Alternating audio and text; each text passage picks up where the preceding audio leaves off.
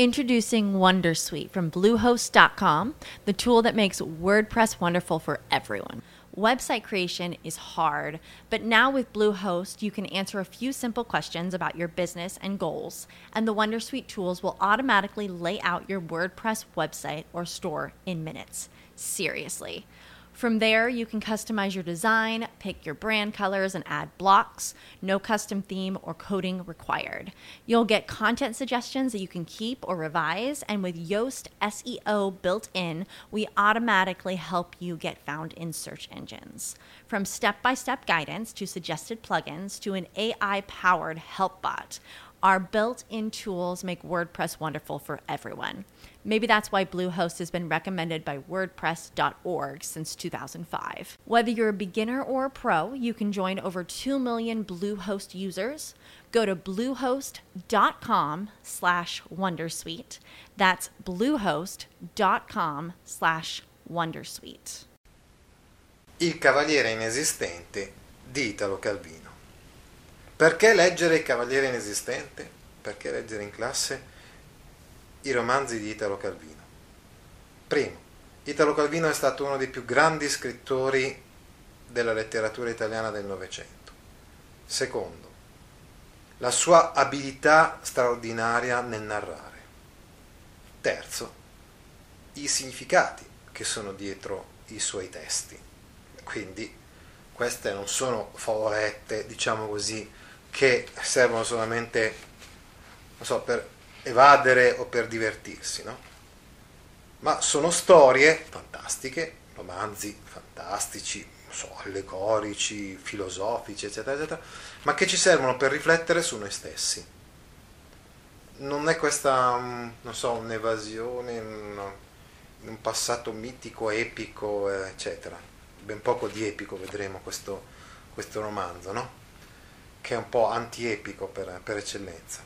No, questo romanzo serve per riflettere su noi, oggi, sul nostro essere oggi, come vedremo. Ecco, dicevamo che è un romanzo del 59 che completa la trilogia dei nostri antenati. Quindi il Visconte dimezzato era stato pubblicato, poi era stato pubblicato il Barone rampante, infine fu pubblicato il Cavaliere inesistente separatamente, prima poi l'anno dopo, cioè nel 1960, furono pubblicati insieme Calvino, che riunisce in un unico volume i tre romanzi, che eh, prima erano usciti separatamente, col titolo dei nostri antenati, che allude ai problemi della contemporaneità, sono antenati nostri, quindi parliamo di noi comunque, senza negare strane, inaspettate assonanze nel passato, ambientazioni, diciamo così, nel passato, diverse, no? distinte fra i vari romanzi. Ecco, abbiamo detto che questo è il terzo della serie. Ci aspetteremmo quindi che nel volume dei nostri antenati fosse posto al terzo e ultimo posto fra i tre. Ma non è assolutamente così. Lo stesso Calvino, infatti, quando pubblicò i nostri antenati, lo posizionò diversamente Forse perché è il primo nel senso cronologico, cioè il periodo a cui si riferisce è il più remoto, cioè il Cavaliere inesistente ai tempi di Carlo Magno, il Visconte dimezzato ai tempi delle crociate contro i turchi e Barone Rampante invece ai tempi del Settecento. Poi, per il carattere fondante e archetipico del testo, troviamo qui gli archetipi, no? Quindi andiamo un po' a quelle che sono le origini della nostra società europea, come ben sappiamo, no? parlando di Carlo Magno, no? e sono origini, sono principi che Italo Calvino mette, vedremo, in discussione. Le tematiche del romanzo. Ad esempio, il contrasto fra essere e apparire.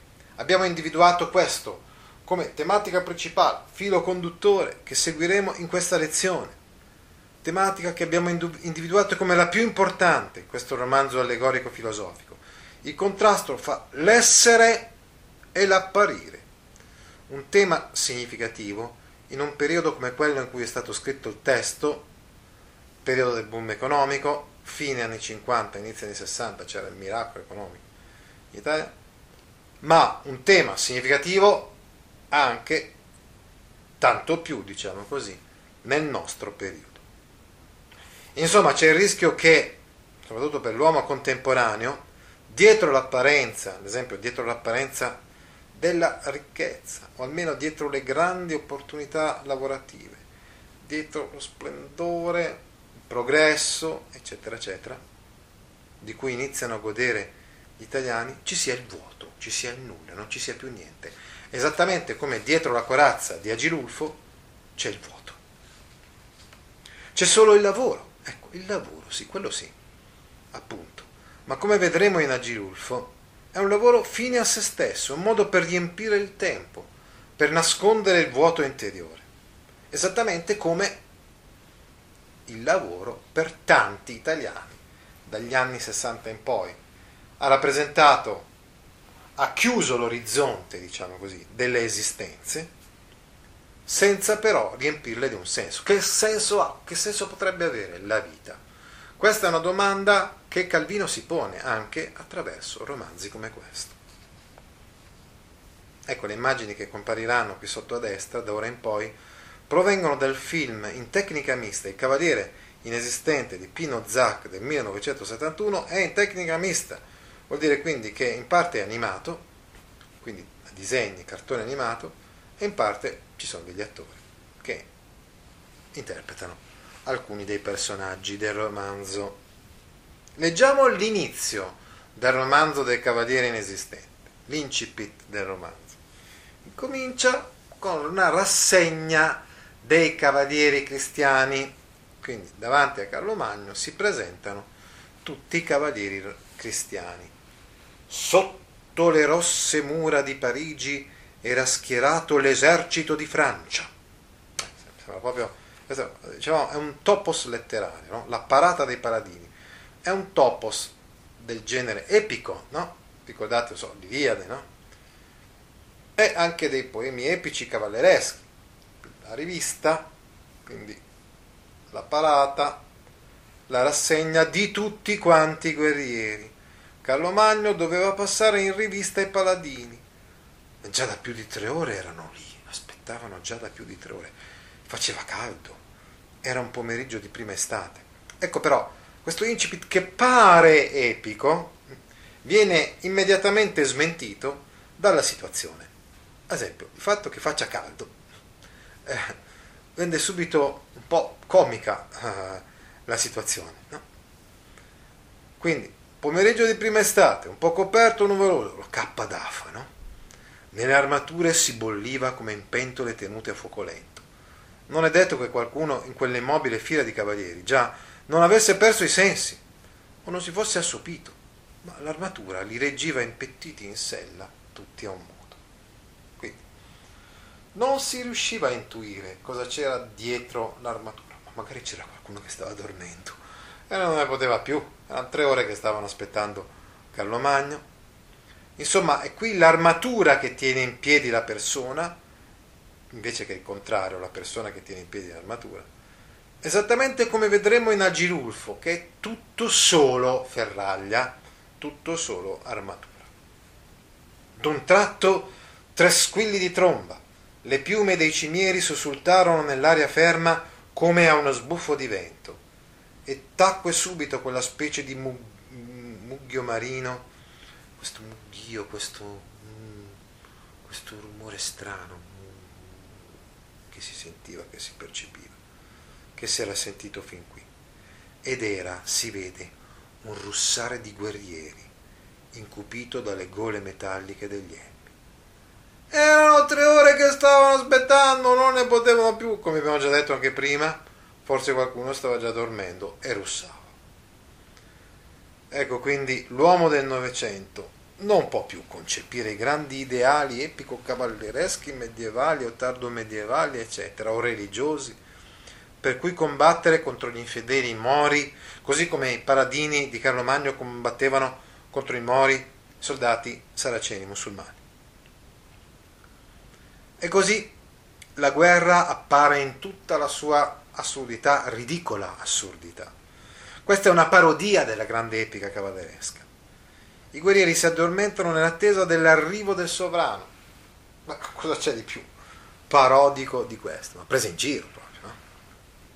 Carlo Magno, finalmente ecco, lo scorsero che avanzava laggiù in fondo, Carlo Magno, su un cavallo che pareva più grande del naturale, con la barba sul petto, le mani sul pomo della sella. Regna e guerreggia, guerreggia e regna. Dai e dai, pareva un po' invecchiato, dall'ultima volta che l'avevano visto quei guerrieri. Carlo Magno non è quindi più il re cristiano dell'epica medievale della chanson des gestes da Turoldo in poi. Carlo Magno è un po' un vecchio ribambito adesso?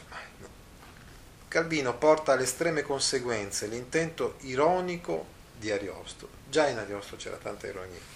Per non parlare dei pulci, no? parodia proprio del grande genere dell'epica cavalleresca. Anche Carlo Magno, esteriormente autorevole, ecco l'apparire, no? Ma la sua essenza di capo è compromessa nella sostanza, no? Perché, cioè, proprio, dicevamo, ridicolo ormai, no? È, è rimbambito proprio. Il contrasto essere apparire. Abbiamo detto che questa è una tematica fondamentale nel romanzo. Uno stemma tra due lembi d'un ampio manto drappeggiato e dentro lo stemma s'aprivano altri due lembi di manto con in mezzo uno stemma più piccolo e in mezzo ci doveva essere chissà che cosa, ma non si riusciva a scorgere. Poi ancora, molto più in là nel romanzo, nel capitolo undicesimo, diciamo a metà del romanzo circa, anche ad essere si impara. Come vedete questi due brani che abbiamo raccolto in questa slide confermano la centralità della tematica dell'apparenza, quindi vediamo le armature no? con, con, tutti questi stemmi, no? che nasconde una mancanza di consistenza cui abbiamo accennato sin dall'inizio della nostra attenzione, abbiamo detto il problema è questo, come si fa ad essere? Essere o avere, no? Scriveva insomma in quegli anni Eric Fromm. Oh, a un certo punto, no? dopo aver uh, ispezionato alcuni dei cavalieri, sempre più ridicolo, insomma, la rassegna di, di, di Carlo Magno che fa sempre le stesse domande con una cadenza, una cantilena che rimane sempre la stessa, si avvicina al nostro Agilulfo, si avvicina al nostro cavaliere inesistente. Cioè è colpito da questo cavaliere che non si toglie l'elmo. Tutti quanti quando passava Carlo Magno si toglievano l'elmo, si presentavano, eccetera. Lui si presenta effettivamente la voce molto metallica, ma non si toglie l'elmo. Agilulfo Emo Bertrandino dei Guidilvenne degli altri di Corbentrazza di Sura non può togliersi l'elmo, perché sotto l'elmo non ha niente, è tutta esteriorità, sotto quell'esteriorità non c'è nulla, è così, c'è il nulla, no? c'è il vuoto. E così, quando Carlo Magno gli chiede di sollevare l'elmo, lui dice non posso farlo. E così termina questa parata. E comincia un'altra scena del nostro Carlo Magno che va in giro e a un certo punto passa vicino a uno stagno di anatre e qui vede un uomo che sta in mezzo alle anatre, che si comporta come fosse un'anatre? Ed è Gurdulu. Gurdulu è un personaggio complementare a quello di Agilulfo. Così come Agilulfo si disinteressa di tutto ciò che è materiale, corporale, dal momento che lui non ha corpo, è tutto mente e basta. Gurdulu invece è tutto solamente corpo, non pensa mai. Insomma, Agilulfo è tutto slancio di volontà, mente, intellettualismo, eccetera, mentre Gurdulu è tutto, dicevamo, corpo, ma è anche un po' una meba, no? nel senso che si trasformano in base al posto in cui è, diciamo che si sente, si considera una parte del, del tutto. Il nome di Gurdulu. Ecco, Agilulfo aveva un nome, ricordate quel nome così strano, no? Agilulfo, Emo, Bertrandino, via discorrendo. Ha questo nome. Ma Gurdulu non ha il nome. Noi lo ricordiamo così perché la prima persona che risponde a una domanda di, del re Carlomagno, dice ma chi è quello la prima persona che, che parla con Carlo Magno dice, eh, si chiama così, si chiama Gurdulu. Ma quando poi Carlo Magno interpella altri, altri lo chiamano in un altro modo, ha tantissimi modi per essere chiamato Gurdulu. Gurdulu, insomma, non ha nome, ha nomi, t- tantissimi nomi, tanto diversi fra di loro, che potremmo dire che non ha nome. Dicevamo che è complementare e completamente diverso rispetto ad Agilulfo. Agilulfo infatti si distacca dalla realtà, no? mentre invece Gordulù si fonde con la realtà, si fonde con essa. Prima crede di essere un'anatra, dicevamo, no? poi una rana, poi pensa di essere una pianta, un pero. No? Insomma, Gordulù c'è ma non sa di esserci, mentre Agilulfo sa di esserci ma in realtà non c'è, non esiste. Carlo Magno pensa allora che farebbero un bel paio insieme, così assegna Gordulù ad Agilulfo come scudiero. Che cosa fa Agilulfo durante il giorno e durante la notte? Non dorme mai, non ha un corpo che deve riposare. No? Infatti a un certo punto si dice, in nessun luogo si dorme bene come nell'esercito. I soldati, quando possono, finalmente si sdraiano e dormono profondamente. Solo ad Agilulfo questo sollievo non era dato. Così Agilulfo passa la notte a controllare che gli altri paladini non si diano al gioco, non, con, cioè, non contraddicano le regole, che seguano insomma tutte quante le regole. In questo modo però si rende antipatico a tutti. Sì, sì, hai ragione, hai ragione. gli danno tutti quanti ragione al, al nostro Agilulfo, no? Ma appena gira l'angolo dicono che non ne possono proprio più di lui. Secondo la studiosa Margaret Hagen, Agilulfo è il simbolo dell'uomo robotizzato che compie atti burocratici con quasi assoluta incoscienza. Tuttavia per Calvino Agilulfo non è così decisamente negativo. Incarna anche la tensione all'esattezza e sappiamo dalle lezioni americane come sia importante questo per Calvino, il rispetto non approssimativo delle leggi e delle regole. Anche su questo Calvino insiste a più riprese. Calvino è scoraggiato dall'approssimazione, dal pressapochismo dell'Italia del suo tempo. Lo scrive sulle colonne dei giornali, Corriere della Sera, eccetera. Però questo parecchi decenni dopo. Eh? Così come Agilulfo era indignato della mancanza di impegno, della mancanza di carica ideale dei suoi commilitori. Quindi vi ripeto, non è detto che sia un personaggio così totalmente negativo. Rambaldo. A un certo punto compare nel campo dei cristiani un giovane guerriero, Rambaldo, che vuole vendicare la morte di suo padre. La morte di suo padre era stata causata dall'Argalif Isoarre. Agilulfo e gli altri cavalieri, responsabili tra l'altro dell'ordine all'interno dell'accampamento cristiano, cercano di convincerlo che occorre seguire un iter burocratico per portare avanti le proprie vendette. Questa è la parodia dei meccanismi contorti della società del tempo, quindi ad esempio la società italiana della fine degli anni 50. Quindi denuncia qui indirettamente, diciamo così, certe, certi maneggi, diciamo, della sua società cosa che invece Calvino farà direttamente in testi come La giornata eh, di uno scrutatore. Di fatto poi comincia la battaglia, c'è il combattimento fra paladini cristiani da una parte e mori soldati musulmani dall'altra. Rambaldo cerca proprio l'Argalif Isoarre per vendicare la morte del padre. Alla fine lo trova, ma non è che Isoarre muoia perché Rambaldo lo trafigge. No, Isoarre muore da solo, ancora prima di scontrarsi con Rambaldo, per il semplice fatto che Rambaldo gli ha, gli ha rotto gli occhiali. Isoarre. Anche questo è ridicolo, no? Il combattimento è ridicolo. Per esempio, i cristiani e i musulmani si scambiano più parolacce fra di loro che non colpi di spada. Il cavaliere inesistente è la sua armatura. A un certo punto sempre più o meno dicevamo a metà del libro, parlando di questa battaglia, si dice che l'armatura prima candida, l'armatura di Agilulfo, prima candida, senza un graffio, è incrostata di terra, spruzzata di sangue nemico, costellata da ammaccature, bugni, sgraffi e slabri. Insomma, le avventure e gli scontri con i nemici fanno sì che l'armatura sempre linda e splendente, bella bianca di Agilulfo si sporchi.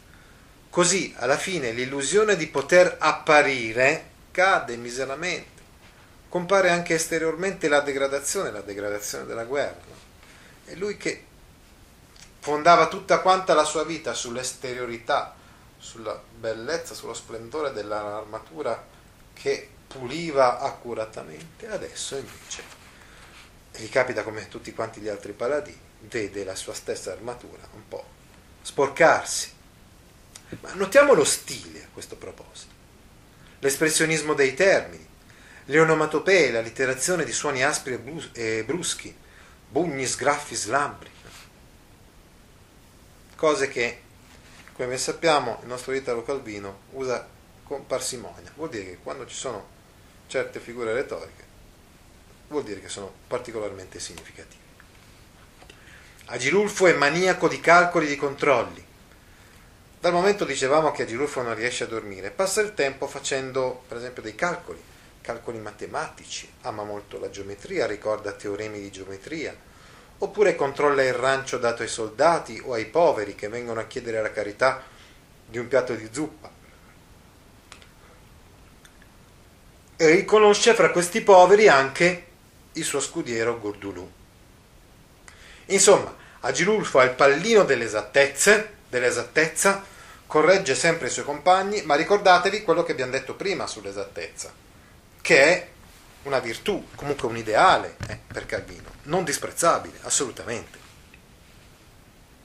L'amore, a un certo punto compare il tema, la tematica dell'amore, nel senso che si vede che Rambaldo viene salvato da un cavaliere cristiano, apparentemente un cavaliere maschio, apparentemente. Siamo in una fase successiva della battaglia. Rambaldo che cosa fa? Quando è salvato da questo cavaliere misterioso lo insegue, ma scopre che è una donna, scopre che è Bada- Bradamante. Bradamante però è innamorata di Agilulfo. Agilulfo non ama, ovviamente, no? Però Bradamante invece lo ama perché è abile, perché è preciso. Ecco. Agilulfo non esiste, quindi non può amare. È sempre preso dai suoi ragionamenti, controlli minuziosi degli aspetti più formali ed esteriori. Non può concepire dei sentimenti. C'è una grande differenza, quindi possiamo intuirlo immediatamente, fra Agilulfo e Rambaldo. Perché Rambaldo invece è un ragazzo, un giovane che sta diventando uomo e che prova come sentimenti? Il sentimento dell'amore. Proprio mentre sta parlando dell'amore il narratore svela chi è, cioè svela di essere Suor Teodora, una suora che scrive da un convento questa storia. Così sempre il giovane corre verso la donna, ma è davvero amore per lei a spingerlo? O non è amore soprattutto di sé? ricerca di una certezza d'esserci che solo la donna gli può dare.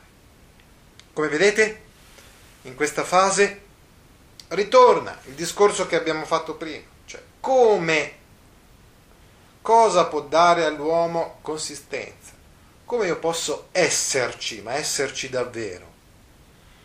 Per Agirulfo è l'armatura, è l'ordine, le regole, i controlli che poi in certo qual modo supplire a, questa, a questo desiderio, bisogno di essere. Per Rambaldo è l'amore. Ma l'amore è davvero amore di un altro o è amore di se stessi? Anche questa è una domanda che per il momento rimane senza risposta. Anche se l'amore comunque adesso occupa un bel posto nel romanzo diventa un'altra tematica importante, come come a dire che il nostro Calvino si chiede, ma che sia l'amore la risposta a quella nostra esigenza di essenzialità, a quella nostra esigenza di essere, quindi di avere una consistenza, un'identità. Corre si innamora il giovane, insicuro di sé, felice e disperato, e per lui la donna è quella che certamente c'è, e lei sola può dargli quella prova. Ma la donna, anche lei, c'è e non c'è. Eccola di fronte a lui, trepidante anch'essa, insicura.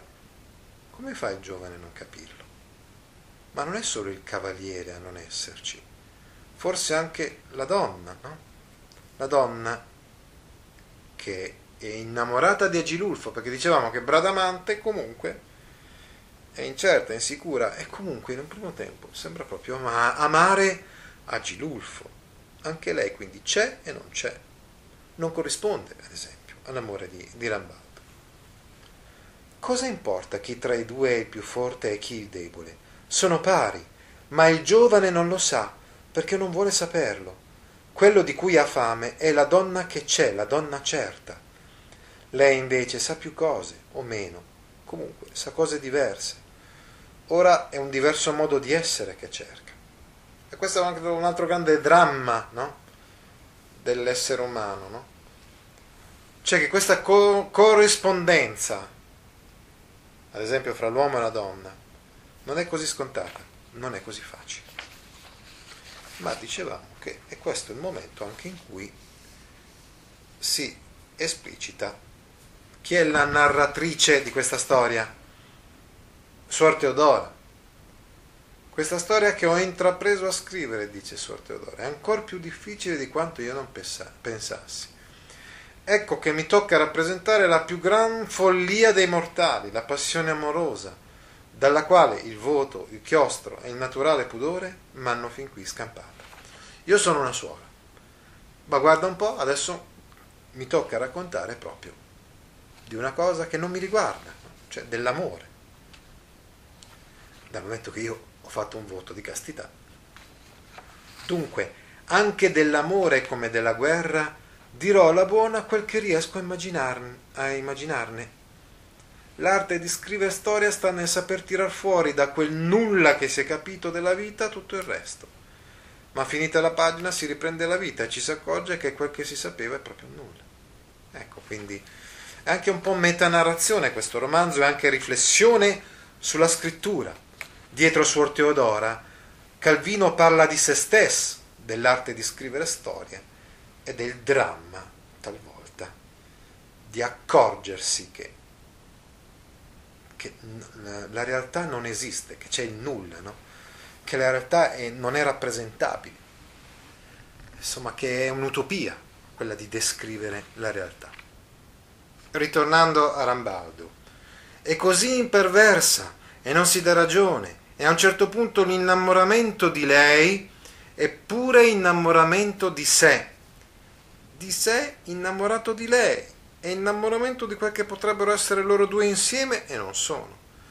Insomma, anche l'amore corre il rischio di non esistere come la persona, come l'uomo, come la donna, perché l'uomo non è innamorato di un'altra persona, l'abbiamo già detto anche prima, ma di se stesso. A ognuna è data la sua penitenza qui in convento, il suo modo di guadagnarsi la salvezza eterna. A me è toccata questa di scrivere storie è dura, è dura. L'arte di raccontare, infatti, è una fatica, perché man mano che si racconta degli altri, uno scopre la propria pochezza e inconsistenza, dicevamo, che Calvino riflette a metanarrazione, quindi riflette sulla, sui meccanismi della narrazione, riflette su, su, sulla sua stessa, sul rischio di essere lui, inconsistente lui stesso. Ma la nostra santa vocazione di noi suore, dice Suor Teodora, vuole che si anteponga alle caduche gioie del mondo, le gioie effimere del mondo, qualcosa che poi resta. La scrittura dovrebbe restare. Che resta se poi anche questo libro e tutti i nostri atti di pietà compiuti con cuori di cenere non sono già cenere anch'essi. Come vedete, ci sono spesso dei ragionamenti elaborati attraverso i quali Calvino mette in discussione nella riga seguente quello che ha detto nella riga precedente, perché la realtà è così, è contraddittoria, è complessa. dicevamo, e se per caso la scrittura, anch'essa fosse destinata a perire, più cenere degli atti sensuali là nel fiume, che trepidano di vita e si propagano come cerchi nell'acqua. Il problema è questo, cosa, cosa rimane, cosa resta? Corre il rischio anche la scrittura di non rimanere. Come vedete quindi la prospettiva è completamente diversa rispetto al foscolo dei sepolcri. Foscolo dei sepolcri diceva tutto quanto si distrugge, anche persino i cadaveri, le ossa degli uomini, millenni e millenni dopo di essi non rimane proprio assolutamente niente, persino le grandi città, eccetera. Ma la scrittura rimane, dice la poesia di Omero, no? Alla fine dei sepolcri, dice questa cosa, Foscolo. Questa dona immortalità agli uomini. Per Calvino invece anche i libri, anche la scrittura, non sono nient'altro che cenere, quindi anch'essi sono già cenere anch'essi, no? anche i libri. Ci si mette a scrivere di lena, ma c'è un'ora in cui la penna non gratta che polveroso inchiostro e non vi scorre più una goccia di vita e la vita è tutta fuori, fuori dalla finestra, fuori di te e ti sembra che mai più potrai rifugiarti nella pagina che scrivi, aprire un altro mondo, fare il salto. Dicevamo che Calvino parla della sua difficoltà di scrivere. Non è facile scrivere. Arriva anche un momento di aridità, di mancanza di ispirazione. La vita non è nel libro, la vita è fuori. No, ci vorrebbe dire forse Calvino. Forse è meglio così. Forse quando scrivevi con gioia non era miracolo né grazia, era peccato, idolatria, superbia. Ne sono fuori allora, no? Scrivendo non mi sono cambiata in bene ho solo consumato un po' d'ansiosa e incosciente giovinezza. Che mi varranno queste pagine scontente? Il libro, il voto, non varrà più di quanto tu vali. Che ci si salvi l'anima scrivendo non è detto. Scrivi, scrivi, e già la tua anima è persa. Come vedete, anche nel narrare c'è una superbia, un compiacimento, un'autoesaltazione. Insomma, dice Suor Teodora, e forse dietro di lei dice anche Calvino, scrivere non è detto che cambi in meglio le persone, anzi forse si perde l'anima, non la si nobilita scrivendo. È verso la verità che corriamo, la penna e io, la verità che aspetto sempre che mi venga incontro dal fondo di una pagina bianca e che potrò raggiungere soltanto quando a colpi di penna sarò riuscita a seppellire tutte le accidie, le insoddisfazioni, l'astio che sono qui chiusa a scontare. Lei scrive di correre verso la verità e dice che in questo modo, insomma, potrà seppellire tutti i sentimenti di ignavia, di inedia, di tutta l'inattività, no? che altrimenti sconta lì in quel convento. Ma in realtà non è vero che è così veritiera lei, sta ingannando anche noi lettori. Solo alla fine noi sapremo chi è realmente Suor Teodora. A proposito, se non volete rovinarvi il gusto della lettura, interrompete qua l'ascolto e finite prima di leggere il libro. Eh?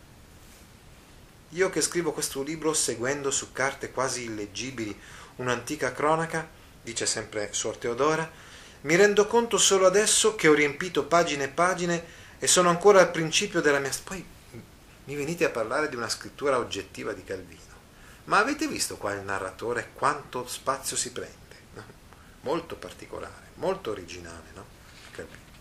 Dicevamo, sono ancora al principio della mia storia, ora comincia il vero svolgimento della vicenda, cioè gli avventurosi viaggi di Agilulfo e del suo scudiero. Lo scrittore si perde, esattamente come Ariosto si, per, si perdeva, ora dietro una vicenda, ora dietro un'altra ora dietro un personaggio, ora dietro un altro, smarriva volutamente il filo della narrazione, il filo principale, il filo conduttore di quello che avrebbe dovuto essere il suo protagonista, Orlando. Si chiamava mica l'Orlando Furioso il suo testo, eppure Ariosto si perde. E la stessa cosa avviene anche a Suor Teodora. E dice però adesso è il momento di riprendere il filo, quindi di narrare le avventure di Agilulfo Ecco come questa disciplina di scrivana da convento, l'assidua penitenza del cercare parole e il meditare la sostanza ultima delle cose m'hanno mutata. Quello che il volgo, e io stessa fin qui, tiene per massimo diletto, cioè l'intreccio d'avventure in cui consiste ogni romanzo cavalleresco, ora mi pare una guarnizione superflua, un freddo fregio, la parte più ingrata del mio penso, quindi del mio pensiero, parte più ingrata del mio compito, del mio peso, del mio onere. Suor Teodora si sta rendendo conto dell'inconsistenza dell'intreccio. Dice, ma quella è una fantasia tutta fine a se stessa. La difficoltà di mettere per iscritto la realtà sulla carta. Scrivere è la sua vita per il momento, ma scrivere, abbiamo visto, l'abbiamo letto anche prima, è anche la sua condanna, è una penitenza. Ma, dicevamo, adesso riprende la narrazione. E diciamo che anche in precedenza, un pochettino prima di queste pagine, era comparso nell'accampamento cristiano un altro cavaliere che sarà importante per l'ultima parte insomma, del romanzo, perché eh, mette in discussione il fatto che Agilulfo sia davvero un cavaliere, che abbia davvero salvato la Vergine Sofronia 15 anni prima. E quindi dice, questo tale Agilulfo si fregia del titolo di cavaliere che non gli compete, perché questa tale Sofronia è, è mia madre e quindi eh, non era vergine 15 anni fa, dal momento che era mia madre. E così uh, Agilulfo partirà adesso per dimostrare che invece non è vero, che Sofronia era vergine. Comunque, Torismondo è un personaggio importante perché svela definitivamente l'inconsistenza dei valori medievali. Ad esempio, vediamo che cosa dice a un certo punto Torismondo. Non c'è difesa né offesa, non c'è senso di nulla, disse Torismondo. La guerra durerà fino alla fine dei secoli e nessuno vincerà o perderà. Resteremo fermi gli uni di fronte agli altri per sempre e senza gli uni gli altri non sarebbero nulla. E ormai sia noi che loro abbiamo dimenticato perché combattiamo. Cioè, Torismondo sintetizza il pensiero di Calvino sull'assurdità della guerra, sull'assurdità di quegli ideali epici, cavallereschi, religiosi, medievali, combattere contro gli infedeli, eccetera, eccetera. Ritorna qui ancora la riflessione sull'essere. Se non ci fossero i nemici, noi cavalieri, noi guerrieri non saremmo nulla. Per avere consistenza dobbiamo continuare a combattere, anche se, a dire la verità, non ricordiamo neppure il motivo per cui combattiamo. La guerra va avanti come un rito, no? Eh, fine a se stesso. Ma dicevamo che in quest'ultima parte del romanzo incomincia una quest, una ricerca, no? Anche qua il modello, come tanta parte della produzione narrativa di Calvino, è l'Orlando Furioso di Ariosto. E quindi Agilulfo parte alla ricerca di Sofronia per dimostrare la falsità delle insinuazioni di Torismondo. Bradamante parte anche lei all'inseguimento di Agilulfo perché ama Agilulfo e quindi non può far altro se non seguire il cavaliere che ha. Rambaldo a questo punto insegue Bradamante perché ama Bradamante e quindi per questo motivo la segue. Mentre Torismondo invece cerca di sapere chi è suo padre. Lui saprebbe, o almeno presume di sapere chi era sua madre, Sofronia, e adesso va alla ricerca di chi è suo padre. Si assiste qui a una riproposizione del tema ariostesco, cioè dei cavalieri che sono alla ricerca disperata di qualcosa che non riescono però mai a raggiungere. Agilulfo, nella sua ricerca, viene però a un certo punto distratto, cioè, mentre sta cercando Sofronia, a un certo punto dedica del tempo ad un'altra questione. Perché? Perché libera Priscilla e le altre donne da un esercito di orsi. Abbiamo detto che esteriormente Agilulfo è il modello del cavaliere che deve difendere, ad esempio, le donne eh, insidiate dalla furia animalesca. Agilulfo, dicevamo, a differenza di Rambaldo che cambia, non cambia mai e non si sa adattare alle circostanze. La sua impeccabilità esteriore attira Priscilla così come aveva attirato Bradamante, ma Agilulfo non cambia mai. Continua con i suoi cavilli linguistici, anche quando Priscilla esprime la sua attrazione per lui, vorrebbe avere quindi un momento d'amore con Agilulfo, lui non fa altro se non ripetere tutte le sue osservazioni eh, così, particolareggiate, ma che lasciano il tempo che trova. Intanto Torismondo scopre di discendere dal Sacro Ordine e si innamora di Sofronia, che in realtà scopre che non è assolutamente sua madre, ma madre era stata una che era andata a servire il Sacro Ordine. Non è neanche sorella di Sofronia, come aveva saputo in un secondo tempo, o pensato in un secondo tempo. È sorellastra di Sofronia. Quindi, siccome la ama e anche Sofronia ama lui, i due possono unirsi e possono quindi condividere il loro amore. Ci avviciniamo, dicevamo, però alla fine, all'epilogo del nostro romanzo. È arrivato il momento in cui Carlo Magno reintegra nel grado di, cav- di cavaliere eh, il cavaliere inesistente, Agilulfo. Perché? Perché si è scoperto che Sofronia poteva essere vergine come 15 anni prima. Ma lui, cioè Agilulfo, lascia la sua armatura a Rambaldo e scompare per sempre. Quindi, mm, non scompare alla fine del romanzo, c'è una coda ulteriore, no? molto importante. Bradamante vuole abbracciare Agilulfo e vede appunto questo cavaliere che indossa l'armatura di Agilulfo, crede che sia Agilulfo, ma poi scopre che dietro l'armatura si nasconde Rambaldo, scappa in un convento, quindi diciamo per una bizza uh, uterina un po' femminile, si arrabbia e decide di farsi monaca piuttosto che diventare la donna di Rambaldo e in convento assume un altro nome, il nome, il nome di Teodora. Ecco chi è Suor Teodora. Oh. Suor Teodora è Bradamante stessa.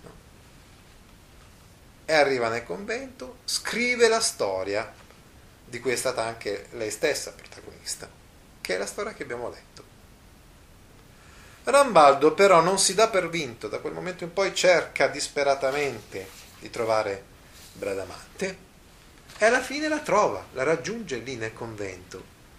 Corona il suo sogno d'amore perché Bradamante ha capito che, che è assurdo continuare a scappare da Rambaldo, anzi decide proprio di lasciare il convento, i voti religiosi, eccetera, eccetera, e di andare da lui. Si compie così il percorso di formazione di Rambaldo, che cambia nel corso del racconto, diventa uomo in tutti i sensi, mentre abbiamo visto che a Girulfo era rimasto sempre uguale, a se stesso, dall'inizio alla fine. E infine, Bradamante, dicevamo. Dicevamo che Bradamante si toglie l'abito da monaca, fugge con lui, fugge con Rambaldo, e così colei, Bradamante, che in Boiardo ed Ariosto rappresentava solamente un prototipo di donna guerriera, oggetto del desiderio dei paladini. Calvino prende questo nome di Bradamante, è il nome più nome più famoso insomma, che lui ha utilizzato in questo romanzo del Cavaliere Inesistente è proprio questo di Bradamante. Mm, eroina, insomma, già di tanti altri poemi cavallereschi. Qui però Bradamante svolge un ruolo complesso di narratrice pentita che alla fine sceglie la vita e l'amore e abbandona definitivamente la penna e la scrittura. Dicevamo un personaggio molto complesso, molto interessante, dietro il quale, l'abbiamo già detto anche in precedenza, può darsi che si nasconda lo stesso Calvino, potrebbe cadere talvolta in questa tentazione, cioè di abbandonare la scrittura, di scegliere la vita e l'amore al posto della penna e della scrittura? È con questa domanda che terminiamo il nostro contributo. Ti interessano file di questo genere? Allora vieni su www.gaudio.org e iscriviti alla newsletter A Scuola con Gaudio all'indirizzo www.gaudio.org/news. Okay, round 2. Name something that's not boring. A laundry? Oh, a book club. Computer solitaire, huh? Ah, oh, sorry. We were looking for Chumba Casino. That's right. ChumbaCasino.com has over 100 casino style games. Join today and play for free for your chance to redeem some serious prizes. ChumbaCasino.com. No purchase necessary. Where prohibited by law. 18 plus terms and conditions apply. See website for details.